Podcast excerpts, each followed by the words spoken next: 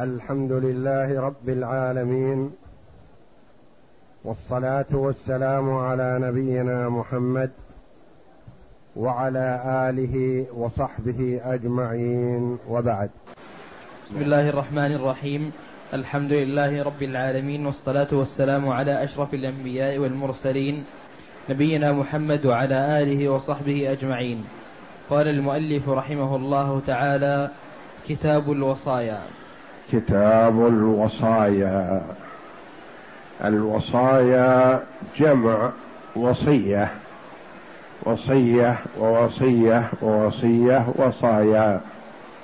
وهي التبرع بعد الموت. التبرع بشيء ما أو الأمر بتنفيذ شيء ما بعد الموت. هذه الوصية. والوصية قد تكون واجبة. وقد تكون مستحبة. وقد تكون مباحة. وقد تكون محرمة. فالوصية الواجبة كأن يكون المرء عليه دين ليس موثق مسجل.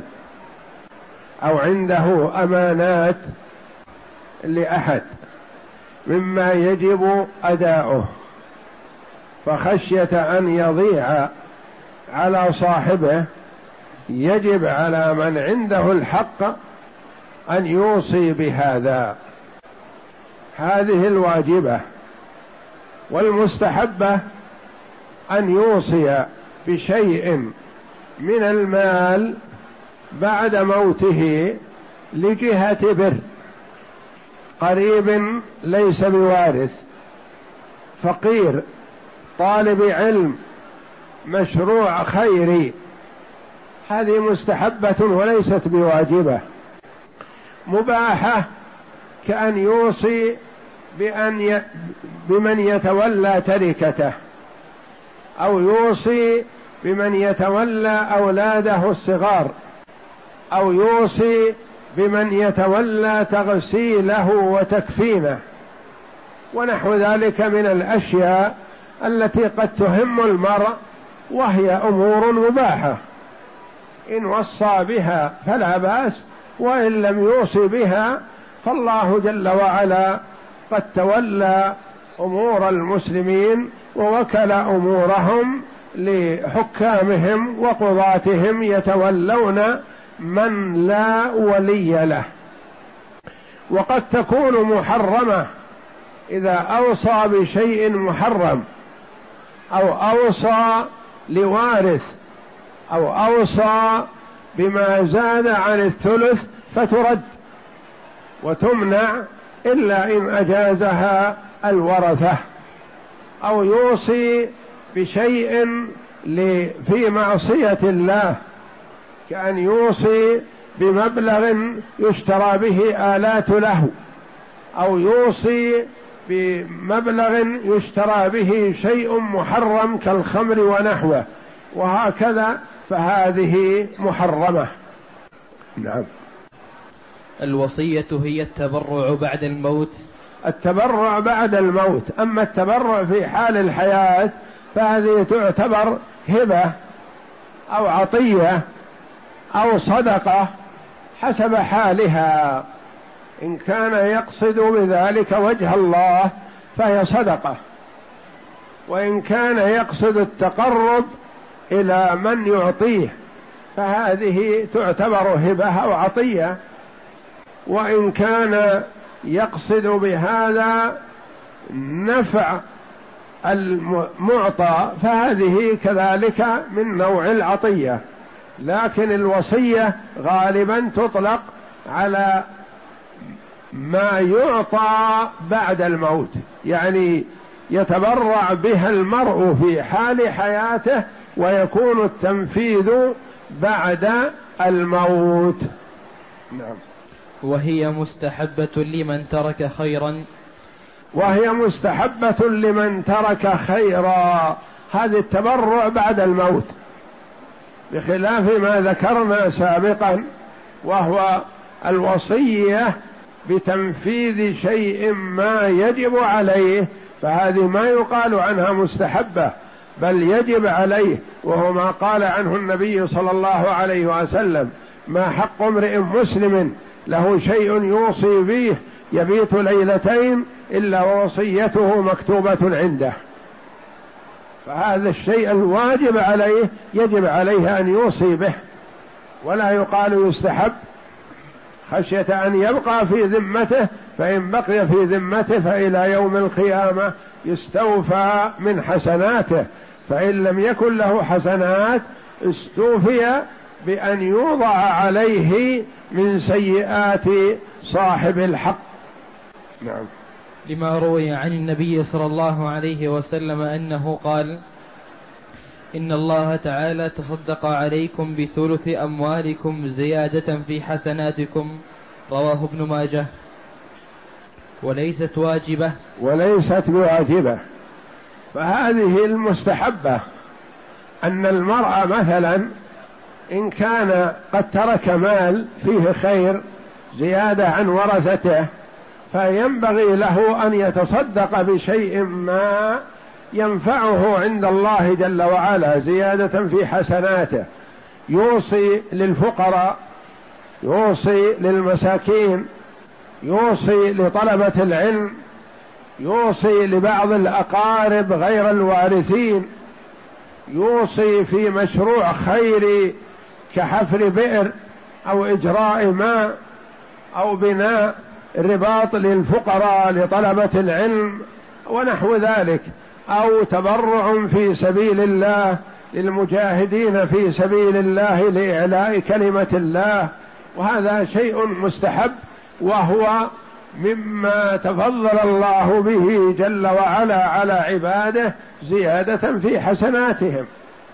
يعني تستمر حسناته بعد موته كما قال عليه الصلاة والسلام إذا مات ابن آدم انقطع عمله إلا من ثلاث. صدقة جارية وهي الوقف أو الوصية. صدقة جارية أو علم ينتفع به أو ولد صالح يدعو له. في هذه الثلاث تجرى له حسناته وتستمر بحمد الله. وهذه نعمة من الله جل وعلا تفضل بها على عباده. فيقول صلى الله عليه وسلم إن الله تعالى تصدق عليكم بثلث أموالكم زيادة في أعمالكم وزيادة في حسناتكم. يعني تزيد حسنات المرء. يعني كأن يكون على وشك الموت قبل الممات. عند الموت تتوقف حسناته. فإذا تبرع بشيء بعد الموت كان هذا زيادة في حسناته تجرى له بعد موته. وليست واجبة؟ وليست واجبة بل هي مستحبة. مثل ما هو مستحب له أن يتصدق بشيء مثلا صدقة. لكن إن كان عليه زكاة واجبة ما أخرجها هذه واجبة. يجب عليه أن يخرجها ويجب عليه أن يوصي بها مثلا مريض زكاته في رمضان مرض في شعبان ومر عليه رمضان وهو مريض ما تمكن من إخراج زكاة ماله واستمر معه المرض إلى شوال فيجب عليه حينئذ هنا أن يوصي بهذا يقول لأولاده لإخوانه لمن حوله يقول أنا علي زكاة زكاة مالي مبلغ كذا وكذا أخرجها في رمضان ما تمكنت هذه السنة فإن باغتني الأجل فأخرجوه من مالي قبل قسمة التركة زكاة هذه السنة. وقدرها مثلا كذا لأنه يعرف ماله. زكاة مالي ألف عشرة آلاف مئة ألف مليون مبلغ من المال يذكره. هذه واجبة لأنها دين عليه حق لله تبارك وتعالى. لكن إذا كان أخرج زكاة ماله وإنما بقي عليه بقي عليه مثلا يحب زيادة في الصدقة. يخرج من ماله صدقة للفقراء. يقول إذا مت فأخرجوا من مالي مئة ألف اقسموها على فقراء الحي اقسموها على فقراء المسلمين. اقسموها على طلبة العلم في المسجد الحرام. وهكذا مثلا هذا حسن زيادة في حسناته فإذا مات يخرج هذا المبلغ الذي وصى به وهو مستحب. نعم. وليست واجبة لأنها عطية لا تجب في الحياة فلا تجب بعد الموت كالزائد على الثلث. لا تجب في حال الحياة يعني ما نقول ما دام أخرج زكاة ماله ما نقول يجب عليك أن تخرج مع الزكاة صدقة. نقول لا ما دام أخرج زكاة ماله فهذا الذي في ذمته وهذا الواجب عليه. فلا تجب عليه في حال الحياة. كذلك ما يجب عليه أن نقول أوصي بعد الممات لكذا أو لكذا. لا ما لا يجب عليه. لكن إذا فعل فهذا حسن. بعض الناس يوفق عند قرب دنو أجله مثلا يتبرع بتبرعات تنفعه وتستمر صدقاته ويستمر حسناته بإذن الله. وبعض الناس يبخل على نفسه ويزيد بخله عند مرضه يمتنع من الصدقة ومن العطاء ومن الوصية وهو بهذا بخل على نفسه. المال رايح. وهو سيتركه. فإن قدم لنفسه شيء نفعه الله بذلك. وإن بخل على نفسه أخذه الوارث ثم الوارث هو وهمان واتجاهه. قد يستعين به الوارث على طاعة الله فيكون خيرا للوارث. وقد يستعين به على معصية الله فيكون شرا عليه. وهو سيحاسب عنه وعن جمعه ومن أين اكتسبه. سيسأل عنه. وربما يكون على الجامع الغرم والوارث له الغنم والذي ينبغي للجامع أن يشارك الوارث. لا يحرم الوارث ولا يحرم نفسه. وحكي عن أبي بكر أنه أنها واجبة للأقارب غير الوارثين لظاهر قوله تعالى كتب عليكم إذا حضر أحدكم الموت إن ترك خيرا الوصية للوالدين والأقربين. وحكي عن أبي بكر من أئمة الحنابلة رحمة الله عليه وليس المراد بأبي بكر الصديق وإنما أبو بكر من أئمة الحنابلة. أنها واجبة للأقارب غير الوارثين. يقول رحمه الله تجب الوصية. لمن يرحمك الله؟ قال الوارث لا ما يعطى وليس له وصية وإنما غير الوارث. مثل أخت لا ترث أخ لا يرث ابو أم لا يرث وهم في حاجة فيقول يجب أن يوصي له. من أين أخذت هذا الوجوب؟ من قوله تعالى كتب عليكم إذا حضر أحدكم الموت إن ترك خيرا الوصية للوالدين والأقربين. نقول يرحمك الله هذه الآية نازلة قبل قسمة التركة قبل قسمة المواريث. ولما أنزل الله جل وعلا آيات المواريث رفع الوجوب وبقي الاستحباب لغير الوارث. لك قريب فقير غير وارث واسه انفعه بشيء. كنت تعطيه في حال حياتك سينقطع هذا بعد مماتك فصل قريبك هذا بعد مماتك كما تصله في حال حياتك. فأوصله بشيء. هذا حسن. أوصله بشيء ولا تتجاوز الثلث. والمستحب الإيصاء بالخمس.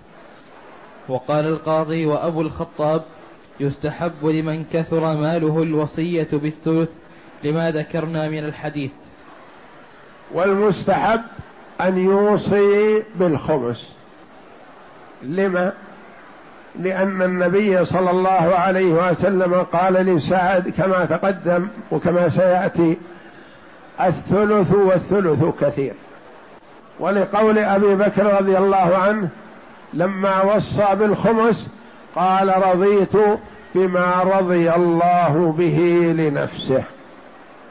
حيث قال جل وعلا يسألونك عن الأنفال قل الأنفال لله والرسول واعلموا أن ما غنمتم من شيء فأن لله خمسه. يقول يكفيني أوصي بما رضي الله جل وعلا به لنفسه فهو الخمس. ومن الناس من يوصي بأقل ومنهم من يوصي بأكثر ولا حرج. المهم أن لا يتجاوز الثلث. وقال القاضي أبو يعلى من أئمة الحنابلة وأبو الخطاب من أئمة الحنابلة رحمة الله عليهما. يستحب لمن كثر ماله الوصية بالثلث. يقول الرجل إذا كان كثير ماله في خير. يوصي بالثلث ينفع نفسه ويبقى الثلثان للورثة فيها خير كثير. أما إذا كان المال قليل والثلثان ما تساوي شيء كثير فيقلل من الوصية بالثلث ويوصي بأقل من هذا ليبقى للورثة. وأما إذا كان المال كثير وفيه خير فيوصي بالثلث ويبقى للورثة الثلثان فيهما خير.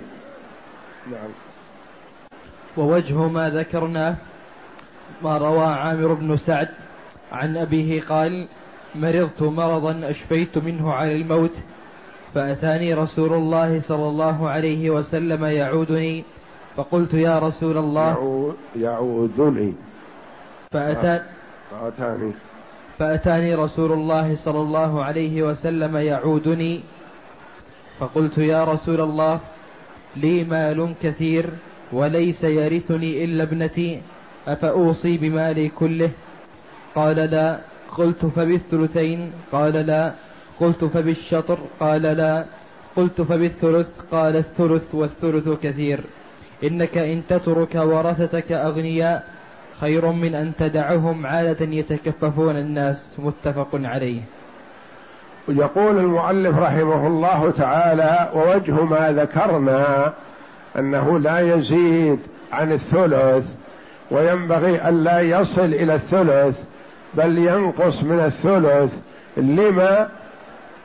يقول ما رواه عامر ابن سعد عامر ابن سعد ابن أبي وقاص رضي الله عنه. سعد بن أبي وقاص رضي الله عنه أحد العشرة المبشرين بالجنة والسابقين إلى الإسلام رضي الله عنه. وكان من أبر الناس بأمه.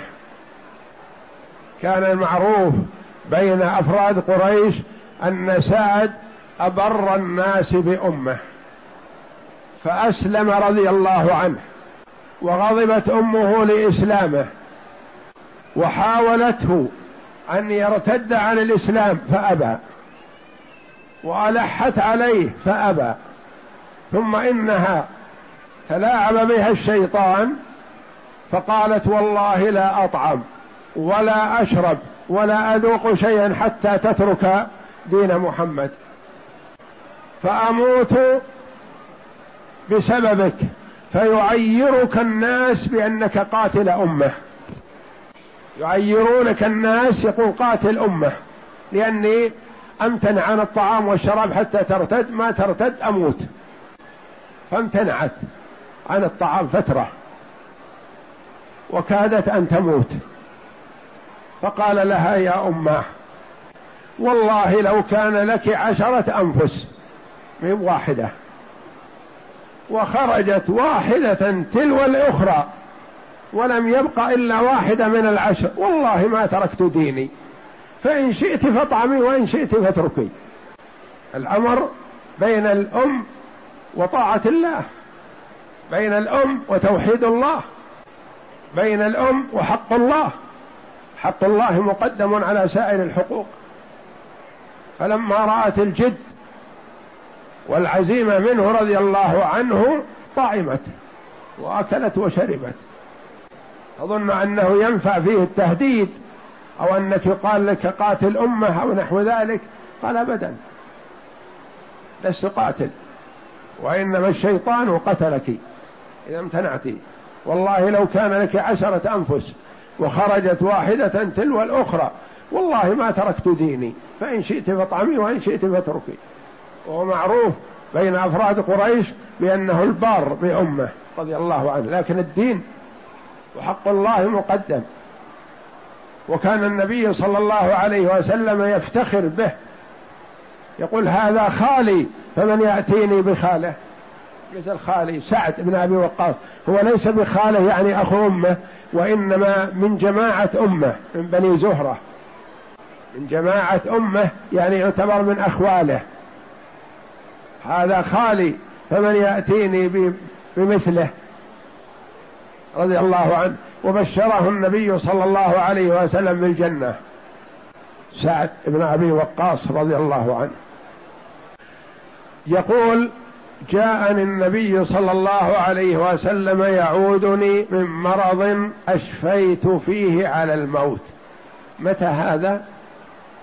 في السنة العاشرة من الهجرة مرض في مكة في حجة الوداع رضي الله عنه والنبي الكريم الرؤوف الرحيم بأمته يتفقد أحوالهم. أين سعد؟ قالوا مريض فيزوره عليه الصلاة والسلام. فلما وزاره إذا هو مغمى عليه ما يأخذ ولا يعطي. فتوضأ النبي صلى الله عليه وسلم بماء وغسل أعضاءه ثم رش على سعد منه فأفاق. فلما أفاق ورأى النبي صلى الله عليه وسلم عنده سر رضي الله عنه وفرح بزيارة النبي صلى الله عليه وسلم له ثم سأله فقال يا رسول الله أنا ذو مال؟ ولا يرثني إلا ابنة لي بنت واحدة. في تلك السنة ما كان عنده إلا بنت. ولا بد أنه من كونه ذا مال وليس عنده إلا هذه البنت ما أعطاها شيء. أعطاها من ماله. فهي غنية. أفأتصدق بمالي؟ كله. أنه ما ما عندي أحد يرثني إلا بنت والبنت يبي يترك لها شيء يكفيها. فقال النبي صلى الله عليه وسلم المشرع للأمة قاطبة لا. لا تصدق بمالك. قال إذا بالثلثين وبقي لورثتي الثلث؟ قال لا. قال إذا بالشطر أبقي لهم نصف وأتصدق بالنصف؟ قال لا. قال بالثلث قال عليه الصلاة والسلام الثلث والثلث كثير. وفي رواية كبير إنك إن تذر ورثتك أغنياء خير من أن تذرهم عالة يتكففون الناس. ثم سأل النبي صلى الله عليه وسلم فقال يا رسول الله أخلف بعد أصحابي أصحابي يعني الذين جاءوا لحجة الوداع مع النبي صلى الله عليه وسلم.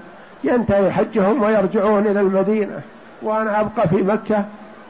ما يحب أن يبقى في مكة رضي الله عنه. يحب أن يموت في دار هجرته. ما يحب أن يموت في الدار التي هاجر منها مكة. أخلف بعد أصحابي. فصرف النبي صلى الله عليه وسلم الجواب عن هذا وقال لعلك أن تخلف فينتفع بك أقوام ويضر بك آخرون.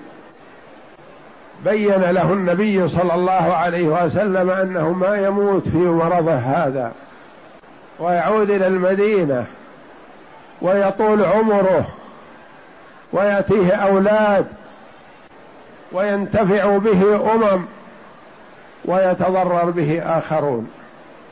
لأنه قائد قائد عظيم رضي الله عنه وأرضاه. لعلك تخلف يعني يتأخر موتك.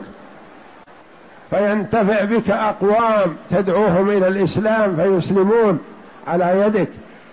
ويتضرر بك آخرون كفار يأبون الإسلام فتقتلهم وتقضي عليهم ويموتون على الكفر والضلال. وهذه معجزة من معجزات النبي صلى الله عليه وسلم. طال عمر سعد رضي الله عنه وصح وخرج من مكة إلى المدينة وتوفي النبي صلى الله عليه وسلم وهو على قيد الحياة. وتوفي أبو بكر رضي الله عنه على قيد الحياة. وتوفي عمر رضي الله عنه وهو على قيد الحياة. وطال عمر وصار من المجاهدين في سبيل الله. وصار شيء من الفتنة. فاعتزل رضي الله عنه في قصره في المدينة. وأقبل عليه مرة ولده على بعير متوجه جاي من المدينة إلى قصر سعد أبيه. فقال أعوذ بالله من شر هذا القادم. ما يدري من هو. أعوذ بالله من شر هذا القادم. فلما جاء ابنه ووصل إليه لامه قال يا أبتي الناس يقتسمون الملك والولاية وأن جالس مزارع فيها البستان هذا. شغلك الزراعة. فتذكر كلمته رضي الله عنه لما رأى الشبح تذكرها قال أنا حينما رأيتك قلت كذا وكذا. وهذا مجيئك إلي. تريد أن تعرضني للفتنة؟ لا أبقى في مكاني وأبعد عن الفتنة رضي الله عنه. وقد بشره النبي صلى الله عليه وسلم بالجنة وكان قائد عظيم اهتدى به أمم رضي الله عنه وأرضاه. وتضرر به آخرون كفار. أبوا أن يسلموا فقتلوا على يده رضي الله عنه. قال له النبي صلى الله عليه وسلم تشريع للأمة. وإلا فربما علم النبي صلى الله عليه وسلم أن سعد يكون له ورثة كثير. وجد له أولاد كثير رضي الله عنه. وحينما زاره النبي ما عنده إلا بنت. فوجد له بعد هذا أولاد كثير.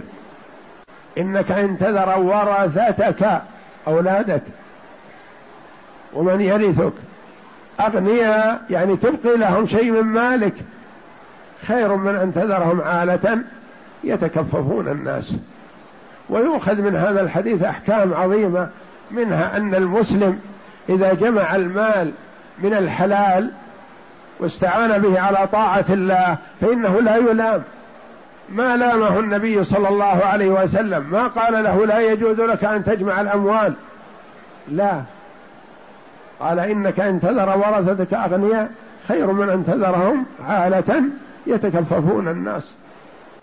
وفي الصحابة رضي الله عنهم من اعتنى بجمع المال واستعان به على طاعة الله رضي الله عنهم. مثل عبد الرحمن بن عوف مثل عثمان بن عفان رضي الله عنهم وأرضاهم. عبد الرحمن بن عوف رضي الله عنه جعل رواتب لفقراء المسلمين ونفقات لأمهات المؤمنين وكلما كثر ماله شاطره قسمه وأخرج قسم نصفه وأبقى نصفه فإذا به يزيد أكثر من الأول. وهكذا رضي الله عنهم. وعثمان رضي الله عنه جهز جيش العسرة بأموال عظيمة. سر النبي صلى الله عليه وسلم بهذا وقال ما ضر عثمان ما فعل بعد اليوم؟ فكان بعض الصحابة رضي الله عنهم يجمعون الأموال لكن من الحلال وينفقونها في الحلال رضي الله عنهم وأرضاهم.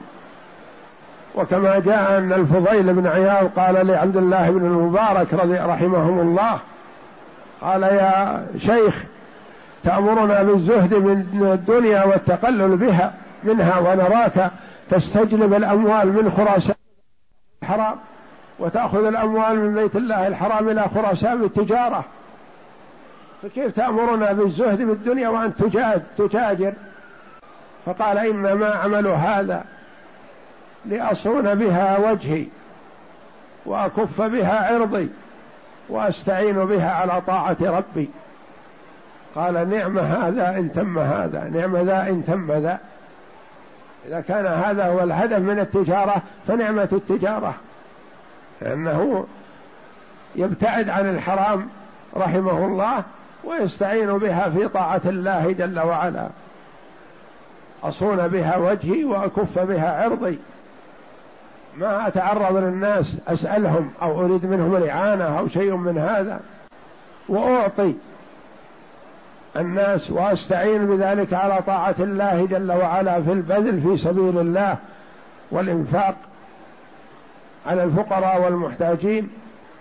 فالنبي صلى الله عليه وسلم ما لام سعد لما قال إني ذو مال.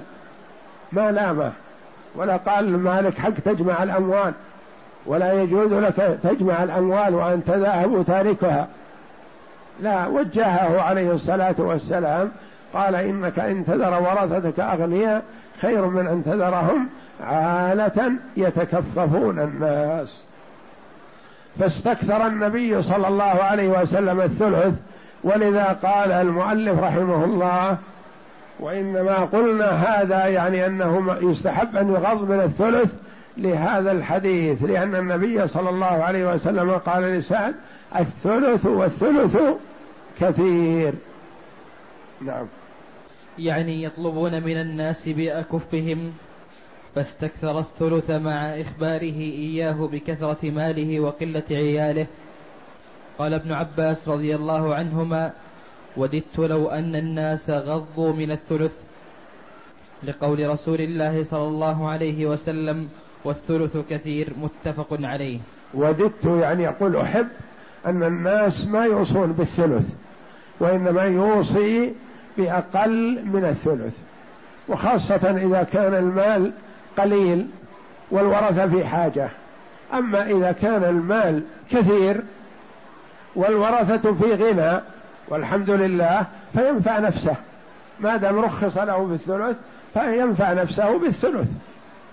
لكن إذا كان وصية بالثلث سيؤثر على الورثة وهم في حاجة فما ينبغي أن يؤثر عليهم لأنهم لهم حق. نعم. وأوصى أبو بكر رضي الله عنه بالخمس وقال رضيت لنفسي بما رضى الله به لنفسه. وقال علي لأن أوصي بالخمس أحب إلي من أن أوصي بالثلث. وأما قليل المال ذو العيال فلا وأوصى أبو بكر هنا أبو بكر الصديق رضي الله عنه. ليس أبو بكر المذكور في الصفحات السابقة وإنما هذا أبو بكر. أوصى بالخمس قال رضيت بما رضي الله جل وعلا به لنفسه. في قوله تعالى واعلموا أن ما غنمتم من شيء فأن لله خمسه. يقول يكفي أن أوصي بالخمس وقال علي رضي الله عنه لأن أوصي بالخمس أحب إلي من أن أوصي بالثلث لأن النبي استكثره فأنا أحب أن أوصي بشيء ما استكثره النبي صلى الله عليه وسلم نعم.